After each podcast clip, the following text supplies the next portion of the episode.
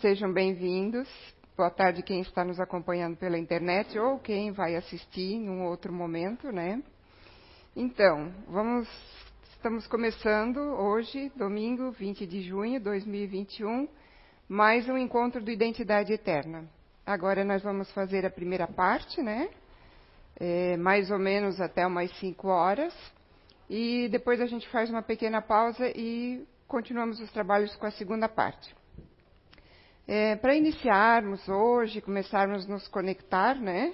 A gente vai fazer uma leitura aqui do, do nosso livro aqui da Casa Ensinamentos de Outra Dimensão 2. É, está à venda na nossa lojinha e no nosso site, quem quiser comprar. São é, uma compilação de várias psicografias recebidas na casa. Não abri ainda, então vamos ver o que vai aparecer para nós hoje. Hum, esse aqui eu acho que caiu bem para mim hoje. Inútil revolta. É, hoje eu não estava, ontem e hoje eu não estava muito bem, então tive que me controlar em algumas coisas e daí caiu justamente para mim, né? Diante do turbilhão dos sentimentos que revoltam os corações, diante de tantas decepções e achaques que são os grandes ferimentos, as gratidões são onde o coração ferido se atormenta e se cansa. Não te abraces com o sentimento inútil da revolta. A revolta só atrasa a marcha e endurece o coração. Em estado de revolta, chamais para junto de si outros tantos revoltados que assombram a crosta terrena. Cuidais, pois, com o sentimento inútil da revolta que inflama o ser numa famigerada utopia de desabafo onde os únicos a te escutarem são os também revoltados. Levanta a cabeça ao alto e agradece a hora amarga, que, como um remédio, se torna a ingratidão e todo o sofrimento. Ergue a fronte e busca a humildade e o perdão. Forças benditas que soerguem qualquer coração. Paz a todos, é, pelo Espírito Arthur Virgílio psicografia que chegou em junho de 2013. Estamos no mês de junho, né? Então vamos é, fechar nossos olhos no momento, pedindo aos espíritos aqui presentes que nos inspirem, que nos energizem, todos aqui presentes, todos que estão nos acompanhando, que possamos ter entendimento melhor sobre a vida, compreensão melhor e aceitação melhor sobre o que tudo que nos acontece, o que nos ocorre, o que passa pela nossa vida. Que possamos é, praticar a humildade, deixando a revolta de lado. Que tenhamos uma semana intuída, iluminada, com muita com muito pensamento em nossos guias espirituais, ouvindo sempre as intuições, os caminhos que eles nos ajudam a escolher melhor. Que possamos hoje ter uma tarde proveitosa, com muito ensinamento. E agradecemos a toda a espiritualidade por toda a paciência que tem conosco ainda nesse nosso aprendizado, no nosso caminho de melhoramento do dia a dia. Que assim seja. Então, estamos ainda é, vendo os temas da Revista Espírita de 1859, né? Estamos com aquela, aquele livro ali, aquela compilação, né? E o tema de hoje são os agêneres. E o que, que seria um agênere, né? A gênero é uma palavra que vem do grego, o a quer dizer não, e eu até dei uma pesquisada como é que se pronuncia em grego essas duas palavras, né? Então fala que essa aqui seria sein e essa ali seria ionamai. E essas palavras que significam gerar em grego. Então, não e gerar. Nós temos duas palavras que unidas significam não gerado. O que, que quer dizer isso não gerado? É, é que não, não, é no sentido da forma, mas sim é, não é gerado como nós, os seres humanos, somos gerados. Ou seja, um agênere não nasce e não morre. Mas ele existe e em muitos casos, no caso de agênere mesmo, eles são muito parecidos com os seres humanos. É, a gente fala em aparições, né, que a gente vê espíritos tal. É, um agênere é uma aparição, é um espírito materializado. Só que o agênere ele tem umas características um pouco diferentes. Ele é uma materialização palpável de um espírito e pode ter longa duração se a espiritualidade achar por bem, se for necessário, cada caso é um caso, né? É um espírito momentaneamente materializado, assumindo formas de uma pessoa encarnada, ao ponto de produzir uma ilusão completa. É, um agênero, então, é um espírito materializado, que é usado perispírito do desencarnado, né? Só que em vez de ser somente meio vaporoso, meio fluídico, ele é mais condensado. Então, há casos de agêneres, no caso de espíritos materializados, onde se pode, pode ver, inclusive, os órgãos da pessoa. Cada caso é um caso, porque também para acontecer um fenômeno desse há a necessidade da autorização da espiritualidade, né? Então, é, cada caso é uma situação. Mas houve casos, houve relatos onde todos os órgãos do espírito ficaram à vista, né? Unagener, nome dado por Allan Kardec quando ele estava lá na Sociedade Parisiense de Estudos Espíritos, aconteceu porque houve uma manifestação extraordinária dentro da sociedade, que é o caso do menino de Bayonne. É, essa história é o seguinte, ele está na revista Espírita. É, uma senhora estava na igreja em Paris, fazendo uma oração para Deus e pedindo ajuda, porque ela estava numa situação muito difícil.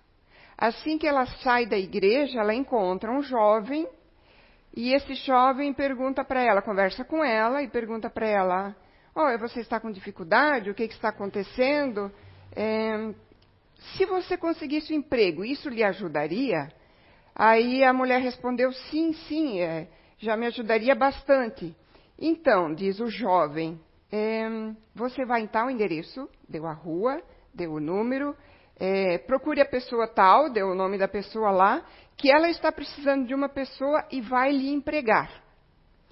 Aí ela chegou, ela foi até lá, achou o endereço, chamou a senhora, a senhora atendeu ela. Aí ela perguntou se precisava de, de ajuda num determinado trabalho e a dona da casa falou: sim, realmente eu preciso de uma pessoa, só que eu ainda não comecei a procurar. Como é que você sabe que eu estava precisando, que eu ia atrás é, de uma pessoa para me ajudar em, nessas determinadas circunstâncias, né? Daí, naquele momento, ela viu uma foto da, um, num quadro na casa da mulher e ela disse: Olha, foi esse jovem aí que me mandou aqui. Aí ela respondeu: Não, mas não pode ser. Esse é meu filho que faleceu já fazem três anos. Então, ele é, foi um espírito materializado que a família considera um espírito e a doutrina considera um agênere porque ele tinha todo o formato, apesar de que ela não tocou nele. Para ter a certeza que é um agênere, é, ele tem algumas características, né? E para que um espírito condense seu perispírito de modo a se tornar um agênere, são necessárias algumas circunstâncias. Então, vontade do próprio espírito, né? combinação de fluidos afins peculiares aos encarnados, como o ectoplasma, a necessidade de ter ectoplasma, senão não acontece a materialização, permissão do plano uh, superior, porque senão também não pode acontecer a manifestação, né? E outras condições que de repente nós ainda não soubemos não ou não conhecemos, né? Ah, sobre os agêneres, a gente vai encontrar algumas coisas, se vocês quiserem ler mais ou querem pesquisar. Allan Kardec, então, colocou alguma coisa sobre os agêneres na Revista Espírita, de 1859. No Livro dos Médios também traz alguma coisa, e na Gênese também traz. Nos livros de Chico Xavier, com o espírito de André Luiz, nós temos nos domínios da mediunidade Missionário da Luz, Missionários da Luz, que também traz algumas informações. Tá? A pesquisa que a gente faz aqui, gente, a gente estuda, a gente pesquisa e traz alguma coisa para vocês. Mas desde que a gente começou os cursos da casa, a gente sempre fala, a gente traz um pouquinho, até porque não tem como trazer toda a história por todos os seus pormenores, né? Existem muita livro, muita literatura, muita pesquisa, então vocês querendo aprofundar, vocês continuam as pesquisas, né? É, eu vou ler um trechinho aqui que o Kardec traz sobre os agêneres no, no livro A Gênese, no item 35. Para nós, os, o perispírito, no seu estado normal, é invisível. Né? Só quem vê são as pessoas que têm mediunidade de vidência, né? Mas, como é formado de substância etérea, o espírito, em certos casos, pode, por ato de sua vontade, fazê-lo passar por uma modificação molecular que o torna momentaneamente visível. É assim que se produzem as aparições, que não se dão do mesmo modo que os outros fenômenos, fora das leis da natureza. Nada tem esse de mais extraordinário do que o vapor, que essa é uma, eu achei uma ótima é, comparação. O vapor, que quando é rarefeito, para nós é invisível. Quando ele está muito leve, a gente não consegue ver. Às vezes tu até consegue ver de leve alguma fumacinha, ou tu passa a mão, se for quente, um vapor quente, você sente, né? Mas que se torna visível quando condensado. Então é isso que acontece com o perispírito. Ele há uma alteração molecular, há uma condensação do perispírito, e quanto mais condensado, mais nítido é a aparição, mais nítido fica o espírito, ou né, o perispírito para a gente. Conforme o grau de condensação do fluido perispirítico, a aparição é às vezes vaga e vaporosa, outras vezes mais nitidamente defini definida, Doutras, enfim, como todas as aparências da matéria tangível. Essa é uma grande diferença entre uma aparição ou uma materialização de um espírito e uma materialização agênere. O agênere é tangível, ou seja, ele pode ser tocado. Uma aparição, se você tocar, ela vai desaparecer, ou ela não vai querer ser tocada. O agênere ele pode ser tocado, ele pode ser apalpado, né?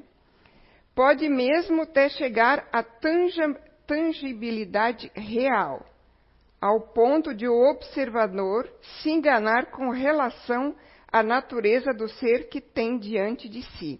Ou seja, é, nós, é, como ocorreu vários casos na história da doutrina espírita até hoje, pessoas sem mediunidade conseguem ver um agênero, se ele quiser se mostrar, né? E ele pode ser tocado, ele conversa.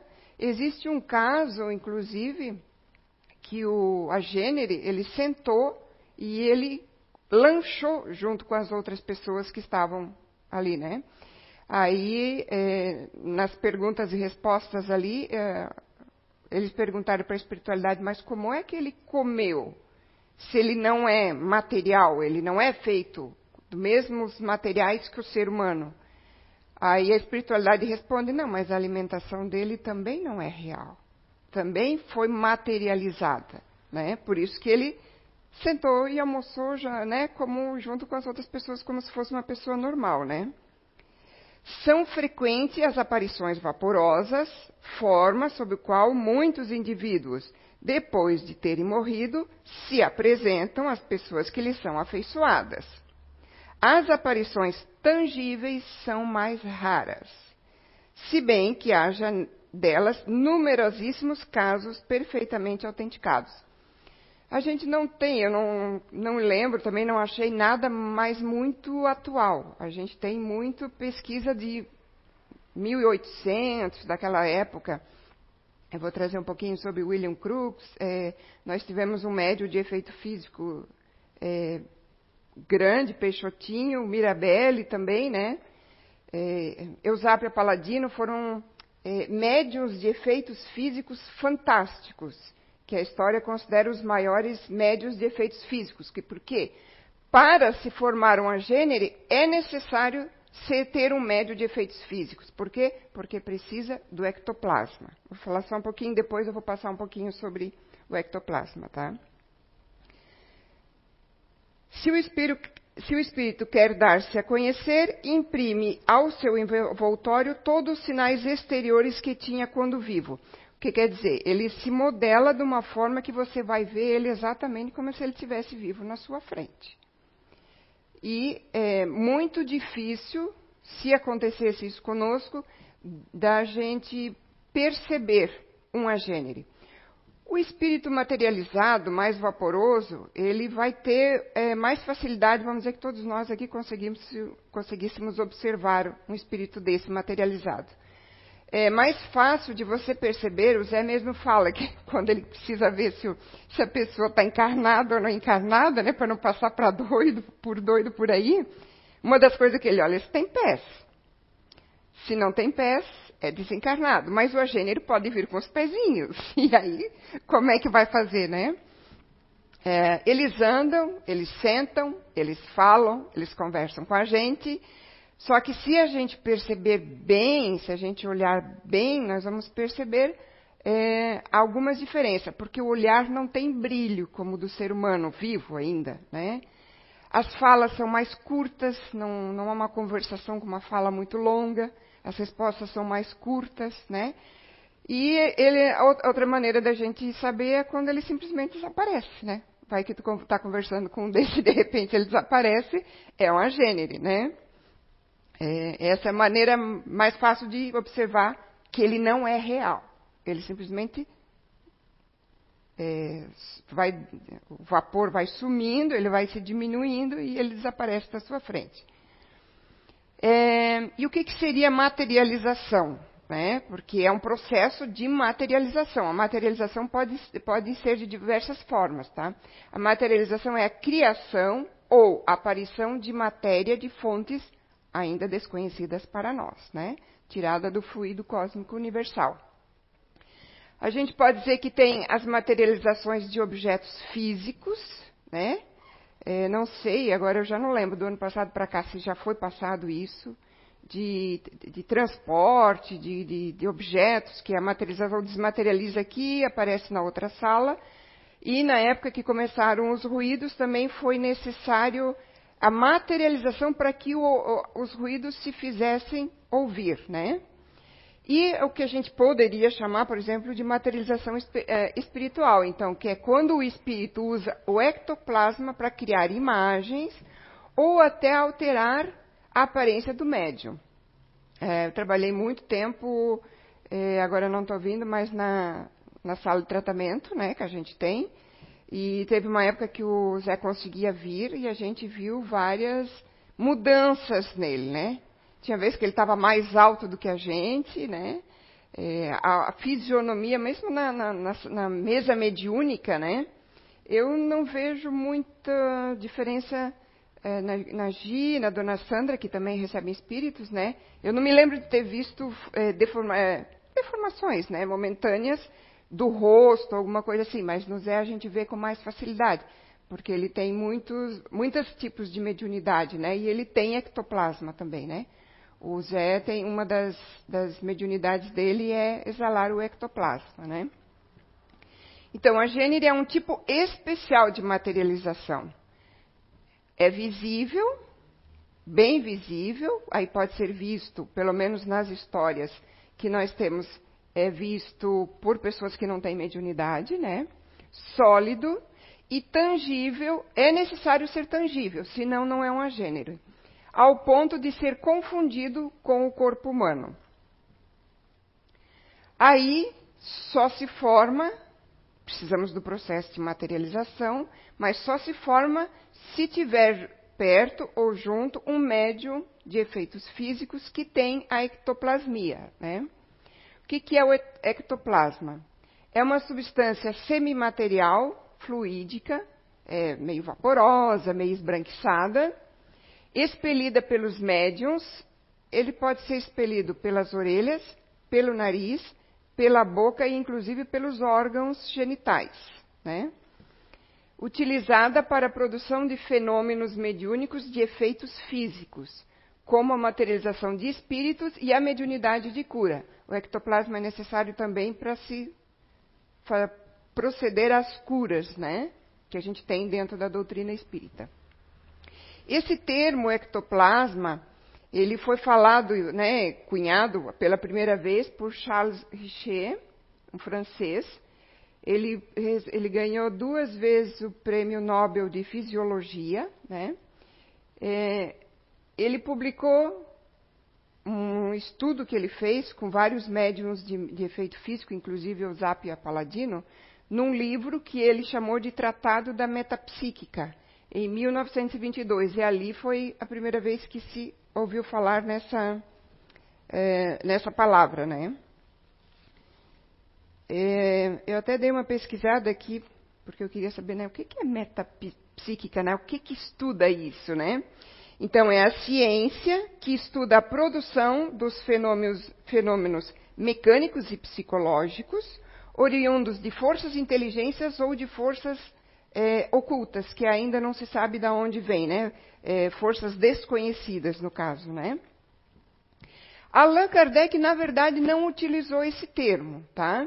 Ele fala que ele não tem nenhuma denominação especial para essa substância. Ele considera uma variação do fluido cósmico universal, né, que no universo existem vários fluidos, alguns nós usamos, alguns são, feitos, são usados para usar o, no, é, feito o nosso corpo físico, para que nós possamos encarnar aqui, e provavelmente existem muitos fluidos que nós ainda não conhecemos, não utilizamos, né, fora o nosso universo ainda, né.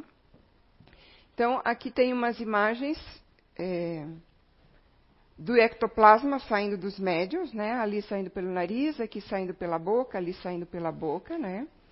Ela pode, é, conforme também é, a força, né? Podemos dizer assim, a força do médium, né?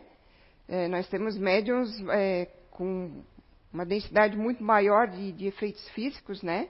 Então ele vai, ele vai fazer alguma coisa mais compacta, como isso aqui que parece ó, um lençol, e que daí daqui ele vai se formando essa esse vapor, ele vai condensando, ele vai se formando e na sua frente vai aparecer, vai se formar um espírito.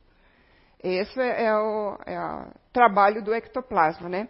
Aqui ele parece, por exemplo, assim um pouquinho mais é, não tão condensado, né? Mais fino, né?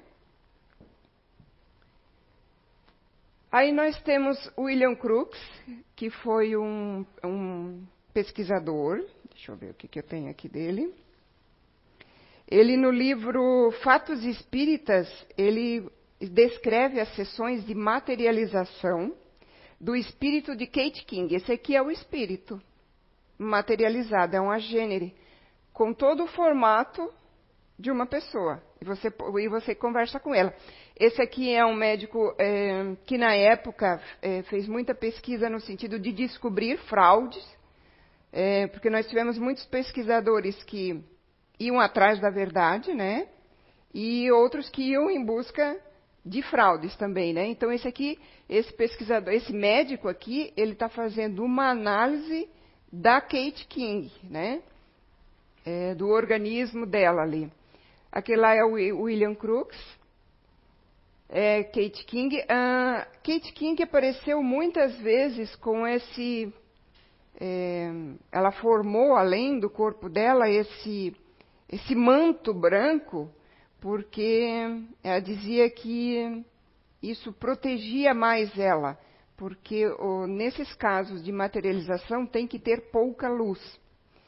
É, Florence Cook, que foi a médium que recebeu esse espírito aqui, é, Kate King, é, foi uma das primeiras médiums na, na Inglaterra que conseguiu é, materializar, vamos dizer assim, um espírito inteiro na claridade. Porque na, normalmente, quando William Crookes fazia as pesquisas com ela, os, é, as sessões, né, é, é, ficava só uma chama de, de fogão assim acesa. E uma vez eles pediram para ter mais luminosidade e Kate, é, o espírito, né? Kate King primeiro ficou meio chateado, depois, depois ela permitiu que tivessem três chamas. Mas nas três, quando eles colocaram as três chamas, ela apareceu e depois ela começou a se desmaterializar, começou a sumir. Né? Então, normalmente nós precisamos de pouca luz é, para criar é, essas sessões, para ter essas sessões é, e para o ectoplasma não desmanchar, né? Para ele ficar compactado, né? William Crookes fez é, alguns anos de experiência com a Florence Cook, que era uma menina de 16 anos, né? Uma médium. E, inclusive, um dia ela estava jantando na casa de Crookes e ela materializou o espírito de Kate King. Kate King andou pela, pela, casa do, do William Crookes, conversou com todo mundo e ainda pegou o bebê de Crux e ficou com ele um tempinho é, no colo, embalou tal, né? Então esse aqui dizem que é, a história traz também que Kate King ficou muitos anos com a Florence, mas que ela também veio com mais um ou dois médiums aí ao longo dos anos daí. É, deixa eu ver o que, que eu tenho aqui da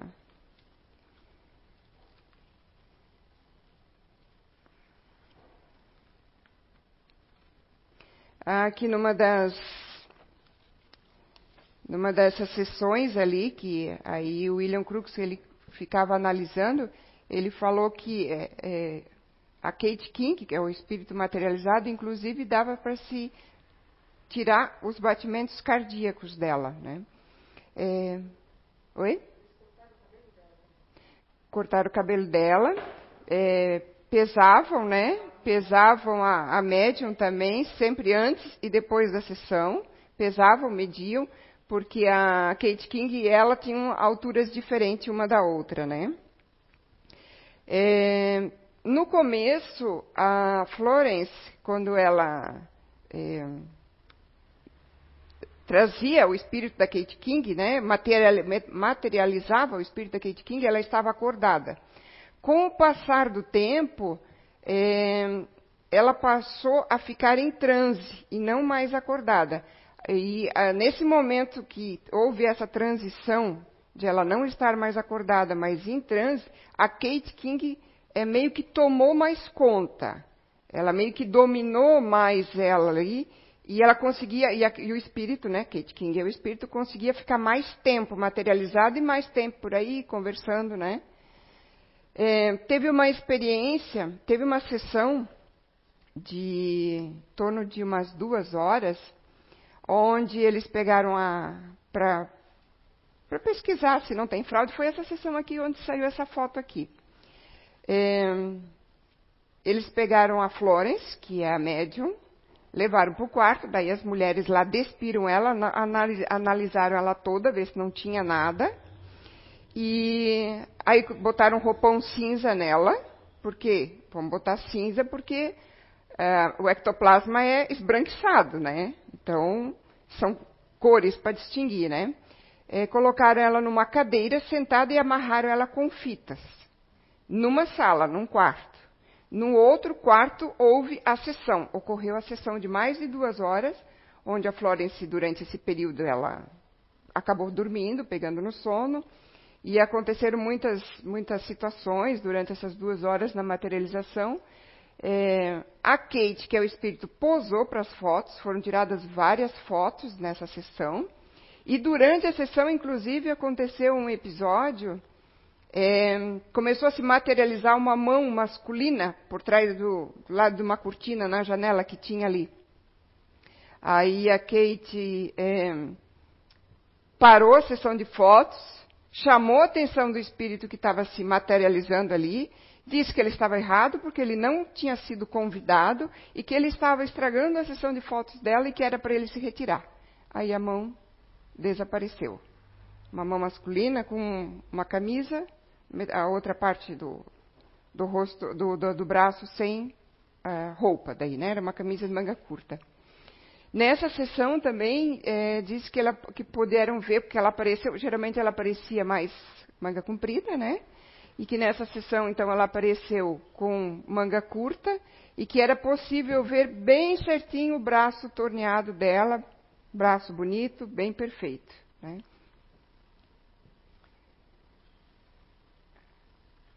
Aí nós temos um, um médio brasileiro, né? É, um cearense que nasceu em 1905, faleceu no Rio de Janeiro em 66, né? É, médium de efeitos físicos também. É, Peixotinho, né? A gente conhece mais, o nome dele é Francisco Peixoto Lins, mas a gente também acha muita coisa sempre com o nome de Peixotinho, né? Ele teve aos 15 anos as primeiras manifestações da, da, sua grande mediunidade, né? Porque ele tinha várias mediunidades de efeitos físicos, né? E essa mediunidade chegou nele na forma de uma obsessão. É, Peixotinho perdeu é, os pais muito cedo. Aí ele foi criado por tios que desejaram, na época, que ele seguisse a carreira ou o caminho do sacerdócio. Então ele foi estudar no seminário. É, lá no seminário ele não se deu bem com a igreja, porque ele começou a questionar Deus e, e não aceitava as, é, as respostas que a igreja dava para os questionamentos dele sobre as desigualdades sociais que existiam.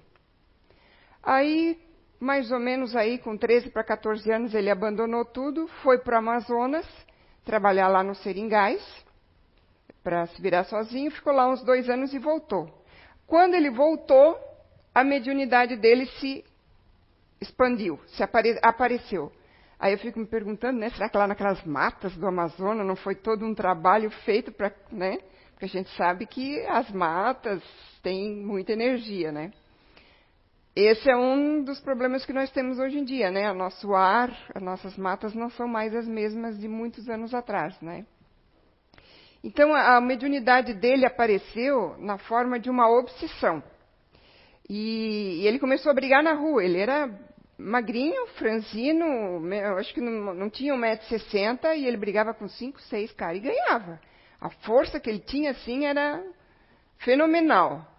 So, aí, só que ele não queria isso, ele começou a arrumar confusão, porque estava sempre brigando na rua, né?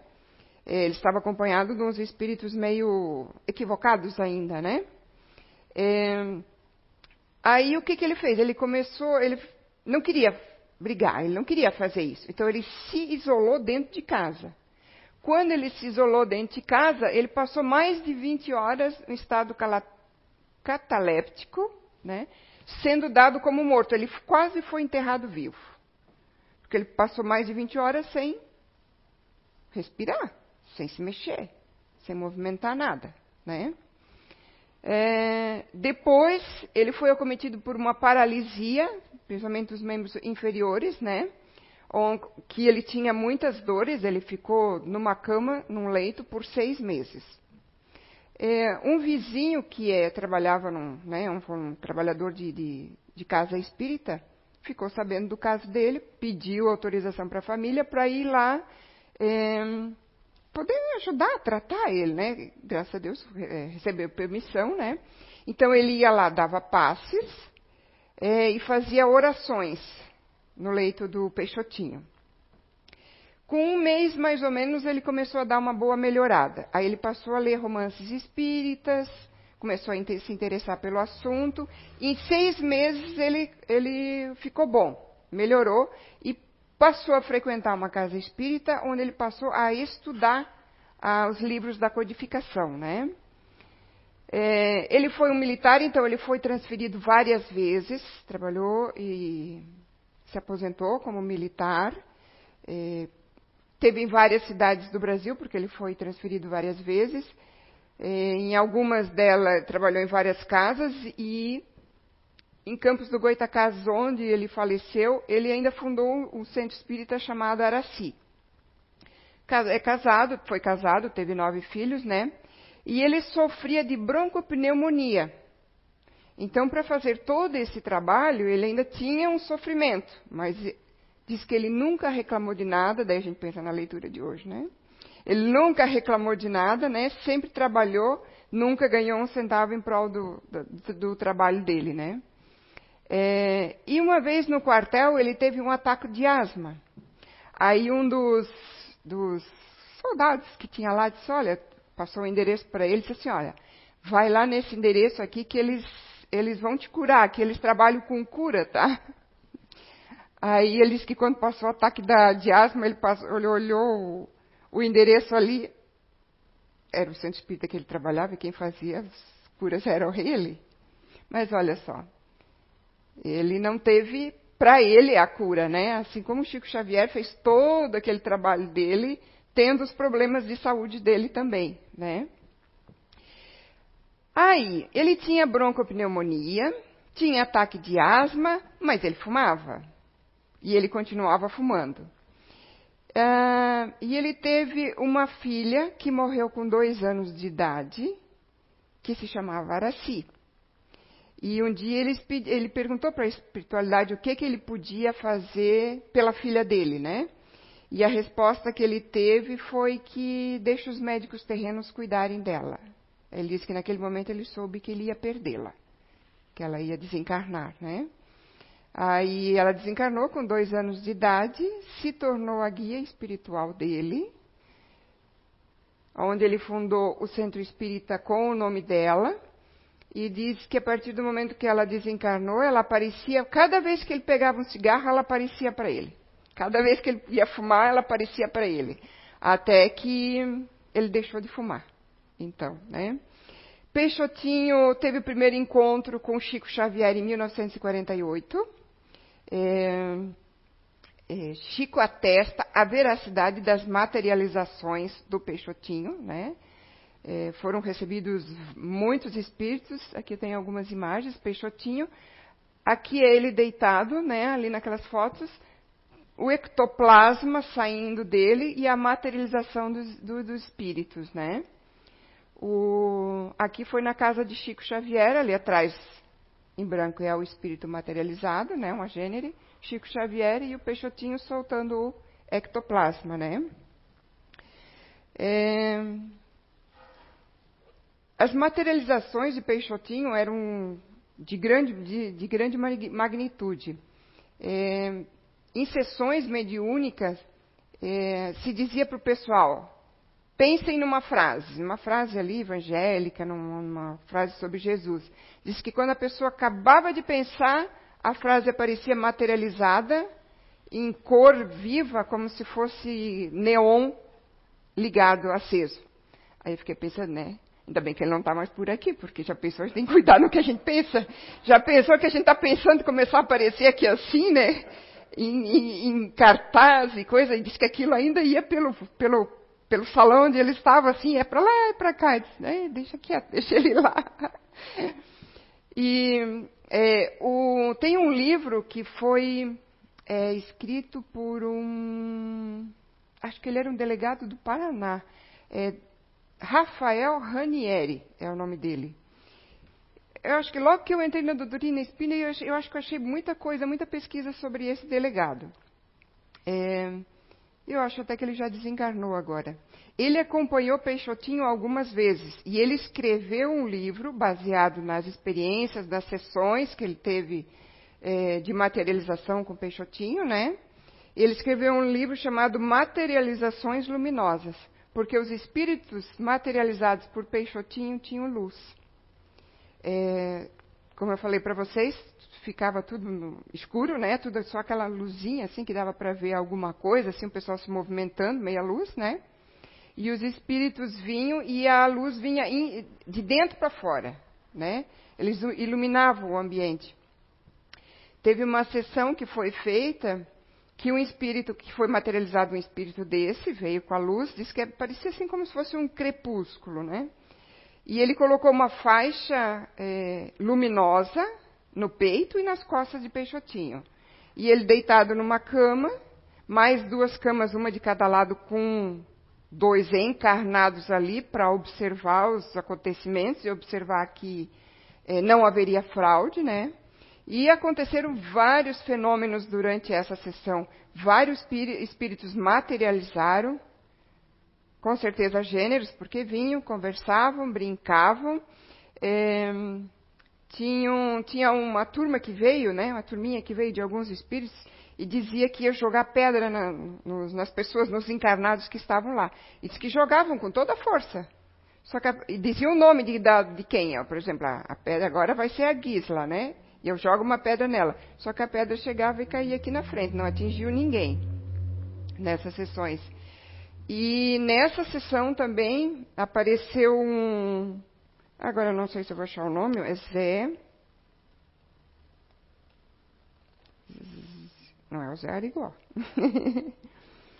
é, Zé Grosso. Apareceu um espírito chamado Zé Grosso que trouxe uma menininha pela mão. E essa menininha era filha do Ranieri. Só que é, ele disse que quando aconteceu essa sessão, ele Peixotinho tinham mesmo se conhecido, ele não tinha contado nada da vida dele. Essa menina tinha morrido com dois anos de idade, fazia uns três anos, e era menina dele. E ele disse que, por incrível que pareça, que isso não é normal, né? Primeiro filho, você tira um monte de foto, né? Você faz um álbum, faz um monte de coisa. Ele disse que ele não tinha. Tinha uma única foto da menina que foi tirada com a sogra dele e a sogra levou a foto junto. Ou seja, não tinha nem como Peixotinho saber nem como é que era a menina. E ela apareceu, e através do Peixotinho, essa menina foi materializada mais umas duas vezes. Apareceu para o pai dela, no caso, mais umas duas vezes em outras sessões. E numa das sessões ela deixou o molde, que, é, o molde é, das mãozinhas e dos pezinhos dela. Porque nessas materializações também podem vir somente a parte do braço, né? E aí, é, para as pesquisas e para comprovar que não houve fraude, tá? Muito se também colocou essas, essas materializações em parafina, né? Quente, derretida, né? E aí, quando aquilo esfriava e secava, formava o molde, parecia uma luva. A gente tem muitas fotos dessas na internet também, né, para comprovar.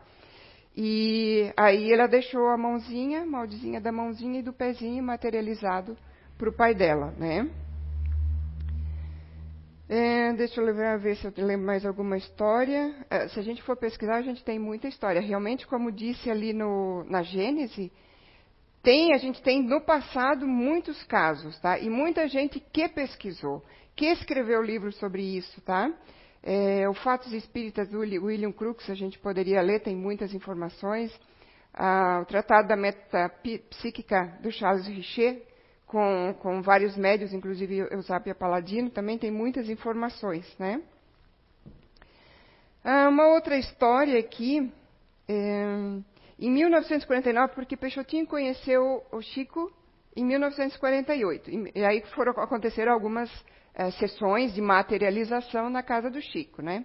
Em 1949, ele e mais duas pessoas, né, é, chegaram em Belo Horizonte, vindo do Rio de Janeiro, que foi onde ele viveu os últimos dias da vida dele, né? E quando eles chegaram em Belo Horizonte, eles perderam o trem que ia para Pedro Leopoldo, Minas Gerais, onde ele ia se encontrar com Chico. Aí, é, esse Ranieri, que é o que escreveu esse livro ali, que, é porque acompanhou várias sessões com ele, falou para ele procurar uma pessoa lá numa casa tal. Ele não tinha ido junto, Ranieri eram outras duas pessoas. Aí ele foi, encontrou o endereço e pediu lá para a pessoa, que era um conhecido do, do Ranieri, é, pediu pousada, né? Choveu muito aquela noite, choveu a noite inteira, né? E eles ganharam a pousada para o dia seguinte, então eles iriam para a casa do Chico, né? Aí na manhã seguinte, né, depois de dormir aquela noite, o Peixotinho notou o espírito da irmã Sheila ao lado da esposa do, do seu Jair, que era o homem onde eles dormiram, passaram a noite, né? E a irmã Sheila, é, parece que na última encarnação ela era uma alemã, alguma coisa assim.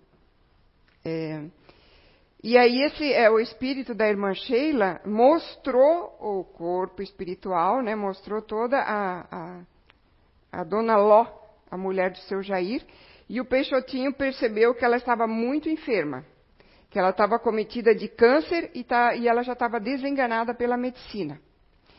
Aí o Peixotinho percebeu que, na verdade, providencialmente eles tinham perdido aquele trem, que essa visita no Chico tinha um segundo propósito. Né? E aí no dia seguinte eles fizeram uma sessão de materialização, onde apareceu o espírito da irmã Sheila, né? E eles fizeram um trabalho na Dona Ló. E é, aqui fala que a irmã Sheila chegou ostentando duas belas tranças, tá? E que na mão, quando ela chegou, ela trazia um aparelho semelhante a uma pedra verde clara, e ao qual se referiu dizendo que era um aparelho ainda desconhecido na Terra, emissor de radio, radioatividade. E nesta sessão, e mais algumas que foram feitas, a dona Ló se curou. Né? Ela viveu mais 22 anos morrendo de é, infarto. Morreu de infarto. Morreu, viveu mais 22 anos. Né? Então, nessa sessão, nessas sessões de materialização que ele fez ali, fizeram também um processo de, de cura, usado também a mediunidade de cura dele. Né? É, as figuras que vinham, é, então as, essas imagens desses agêneres que vinham da mediunidade do Peixotinho, é, vinha sempre com muitas cores, muitas luzes, né? É, e uma certa vez, numa outra sessão, eles foram fazer uma cirurgia, onde materializou o espírito que ia fazer a cirurgia, né? É, ia ser tirado o apêndice de uma pessoa, e a irmã dessa pessoa que ia ser operada pediu se o espírito poderia mostrar o apêndice, né? E aí o, o espírito materializado, ele né, fez lá os. Mexeu, mexeu as mexidas dele, né? E com um gesto rápido, fechou a faixa sobre o ponto luminoso e abriu-a instantaneamente. Aí, nesse momento, apresentou o ponto luminoso vermelho onde estava o apêndice da pessoa que estava em péssimo estado já. Então materializaram ali também. O espírito materializado também materializou o apêndice para mostrar ah, pelos olhos humanos, né, porque estava dentro do corpo, é, mostrar e para a pessoa, a irmã que pediu ali, no caso, né. É, numa outra sessão, a, a gente, teríamos inúmeras histórias para contar, tá, gente? Numa outra sessão também apareceu o poeta português João de Deus, que apareceu só a parte do busto, apareceu só até essa parte aqui, mas veio, conversou, declamou um monte de poesias, né, um monte de estrofes, né? Aí, é, no livro do Ranieri, ele disse que o Zé Grosso também apareceu mais algumas vezes para ele, trazendo a filha dele, né? Peixotinho tem várias histórias, né? Temos também outro grande médium de efeitos físicos brasileiro, né? Carmine Mirabelli, mas também é, uh, ele mudou, foi mudado o nome dele, vocês vão achar como Carlos ou Carlo Mirabelli. O pai dele era um pastor protestante italiano, né? É, ele ficou sem a mãe também muito cedo, né? Nasceu em São Paulo em 889, morreu em abril de 1951 na capital paulista. Entre os fenômenos que produziam estava a levitação, o movimento de objetos, materialização, desmaterialização de objetos, uso de idiomas que o médium desconhecia, ele falava mais ou menos 35 idiomas diferentes, alguns inclusive de línguas que não se usam mais, né, línguas mortas. Tinha a mediunidade da clarividência, audiência e e com, com, com, tendo muito ectoplasma também, né? É, no caso do, do Mirabelli, aconteceu mais por volta dos 25 anos, quando, quando ele tinha 25 anos, já era casado, já tinha família, que o pai dele faleceu. Quando o pai dele faleceu, é, eles ficaram com sérias dificuldades financeiras e ele ficou doente, porque aí começou a aflorar a extraordinária mediunidade dele, né, a paranormalidade dele. E ele não era espiritualista, ele não, não conhecia a doutrina, a doutrina espírita, nada disso na época ainda.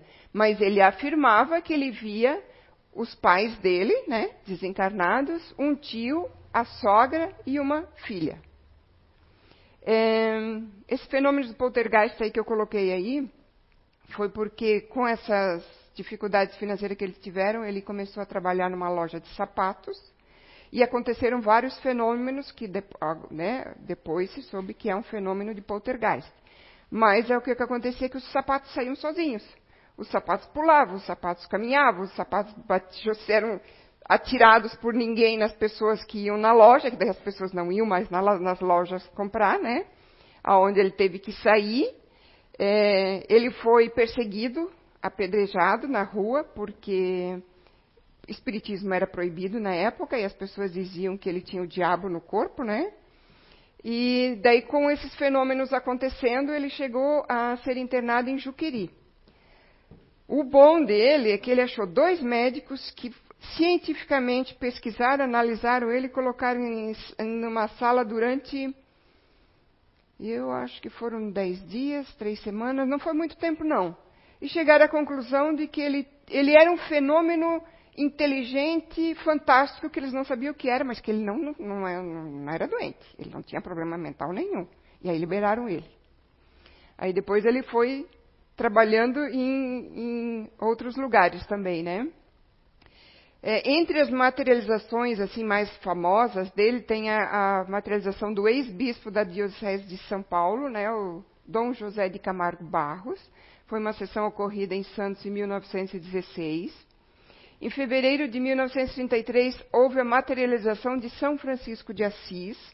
Primeiro eu achei isso, depois eu achei a história em si, eu achei bem interessante. Uh, essa materialização ocorreu da seguinte forma. É uma senhora de nome Adelino Lago, descrente, não acreditando nesses fenômenos mediúnicos, ela foi para São Paulo, que era lá onde ele estava, né? E procurou o médico, o médium e ele, ela queria participar de uma sessão para confirmar se isso era verdade ou, mesmo, ou, não, porque ela não acreditava em nada disso. Assim que ela chegou, Mirabelle disse assim, ó, já estava ali esperando, e entregou um caderninho cheio de anotações. Já estava pronto o caderninho. Tudo coisas que o pai dela mandou para ela. E ela e o pai dela eram bem ligados, então coisas que só ela saberia, né? Aí houve, começou uma, uma sessão mediúnica, né, onde ela foi participar, e ela disse que nada aconteceu até Mirabelle entrar em transe. Aí quando ele, ele chegou, uh, ele entrou em transe, ele começou a chamar o seu pai. Vem, vem. E ali, assim que ele chamando o seu pai, aí começou uma mancha branca ela diz que uma mancha branca foi se condensando como se fosse neve, até for tomar a forma de um vulto humano, uma imagem que tenho visto várias, várias vezes em quadros bentos e em santuários, como sendo São Francisco de Assis.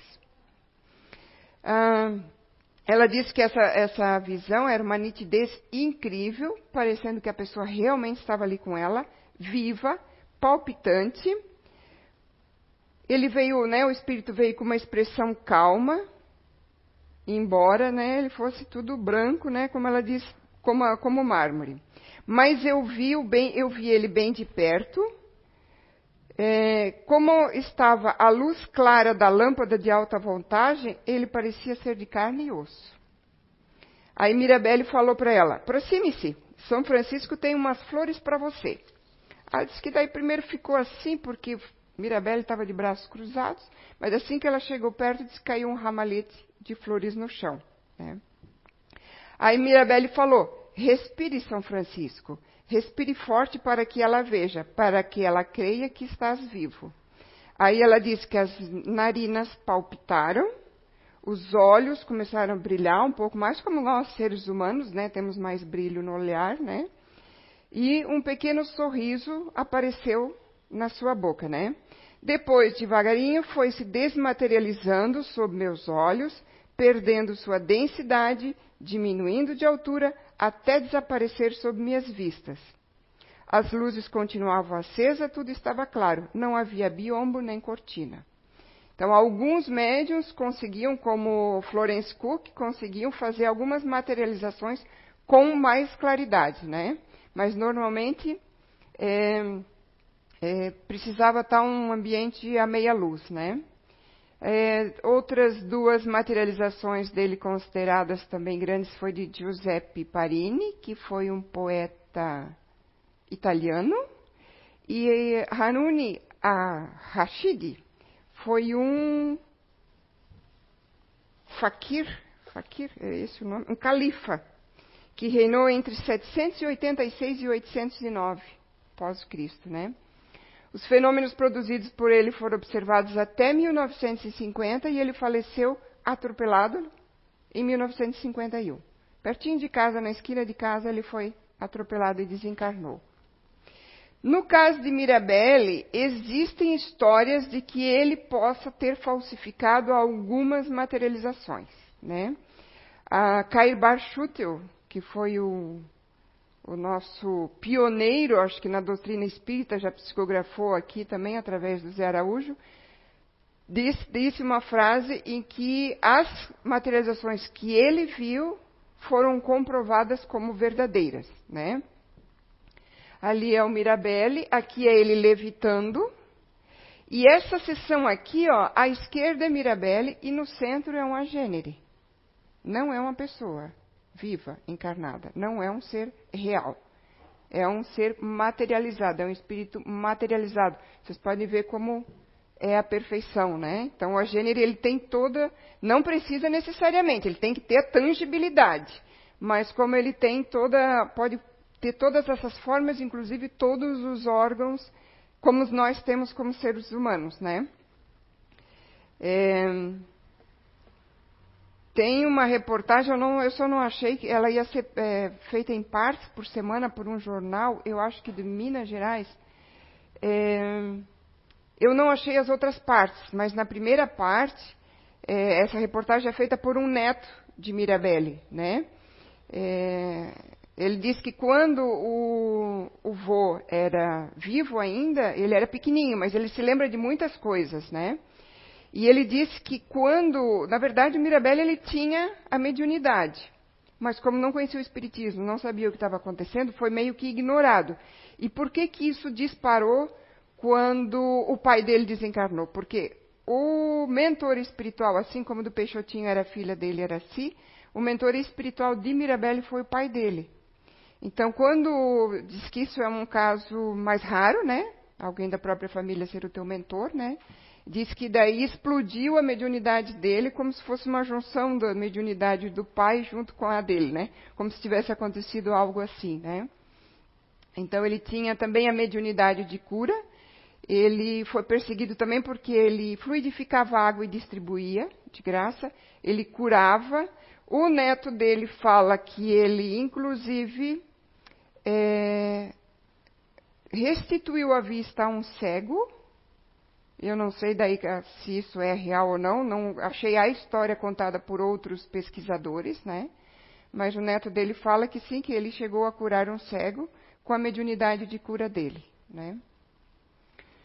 Então nós temos, é claro, na história, se a gente podia trazer histórias da Eusápia Paladino para vocês também e vários outros grandes médios de efeitos físicos. Há necessidade de ser médium de efeitos físicos, há necessidade de ter o ectoplasma, ali ocorre uma materialização especial, vamos dizer assim, para que se é, aconteça um agênere. Então, um espírito materializado praticamente igual ao ser humano e que possa, inclusive, ser tocado. Né? Tocado, apalpado, que senta, conversa com você, pode até comer com você, pega o seu bebê no colo. Né? É, coisas da, da, espiritualidade que muita coisa a gente ainda tem para aprender, né? Sobre o, o, mundo espiritual. Então, gente, é, a princípio é isso, é uma pincelada mesmo. A, a Gênesis eu acho que está é, tá a explicação ali, mas claro, daí se a gente for pesquisar vários médiums é, que usaram, né, que tinham essa mediunidade, que fizeram materializações, a gente poderia trazer muita coisa. Para vocês a gente poderia ficar muito tempo aqui conversando, né? Então eu trouxe um pouquinho. É, na revista espírita não tem também muita história, nessa ali que a gente está usando, né, muita explicação, mas a gente pode ir pesquisando nos outros livros também, né, e a gente vai ter muitos casos que ocorreram. Hoje em dia a gente não tem muito acontecimento, né, é, várias situações, né, nossas, nosso verde, nossas matas já não estão mais tanto tão, a gente não tem mais tanto e não tem mais tanta energia como de mata como a gente tinha antigamente, né? É, o mundo está mudando, então e fica provavelmente vai ficar cada vez mais difícil de acontecer esses fenômenos, até porque é, é um desgaste muito grande para o médium, né? Esses, essas sessões, ele tem um desgaste físico muito grande, né? Claro que a espiritualidade vai ajudar ele a se recuperar depois, mas vocês viram que os grandes médiums têm uma vida normal, né? Casam, têm filho, tem que noite sim, claro, porque os bebês choram, tem que trabalhar fora, tem que ter, é, tem que pagar suas contas, porque ninguém paga as contas para eles, né? E além disso, ainda tem toda essa disposição, né, de, de fazer esse trabalho, né? É, outra coisa que eu penso também é que, assim como as mesas girantes começaram, como começaram os ruídos, como começaram as batidas, para chamar o ser humano, ó, oh, existe vida depois da vida. Do lado de lá é assim, assim, assim. A gente foi tendo muita literatura, através de Chico Xavier mesmo, a gente tem muita literatura, a gente pode não saber o que tem do lado de lá, mas a gente já tem uma boa ideia, né? Então, eu acredito que esses fenômenos também aconteciam para nos chamar a atenção. Eu vejo que não é mais necessário. Se você tem uma grande literatura sobre a doutrina espírita, você tem muitas provas já, você tem muitos casos já, e se você precisa ver para crer como São Tomé, então você não acredita.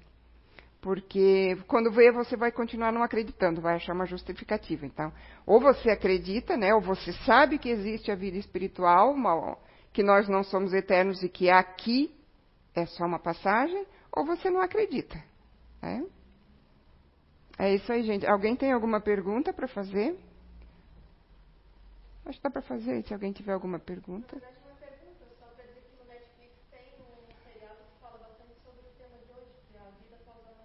Ah, interessante, ó. A vida após a morte. Então, na Netflix tem um, é um documentário? É, seriado chamado A Vida Após a Morte, que traz bastante assunto, inclusive sobre as mãos materializadas. Então, mais um, um canal para a gente estudar e entender. Lógico, é, filmes, essas coisas sempre tem também uma coisa um pouco romantizada, mas tem muitos, muitos filmes, muitos seriados que trazem bem a, a realidade mais real mesmo. Não, menos fantasia e mais baseado nos fatos que ocorreram mesmo, né?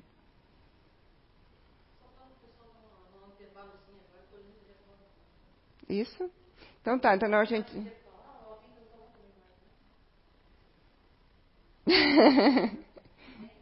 Não, é que ele apontou para ele. Então, tá, tu assistiu já? Gostou? Então, uma dica pra gente aí. Uhum. Ó, ela tá dizendo, eu estou repetindo porque, como está sem microfone, daí não fica gravado, tá? Ela disse que, ela, que esse seriado ali, ele trazem as bases científicas ali também. Então, muito legal. Vamos assistir aí. Mais um, é, algo na nossa biblioteca de conhecimento, né? Então, obrigada a todos. A gente vai fazer uma pequena pausa e depois a gente volta com a segunda parte dos trabalhos, tá?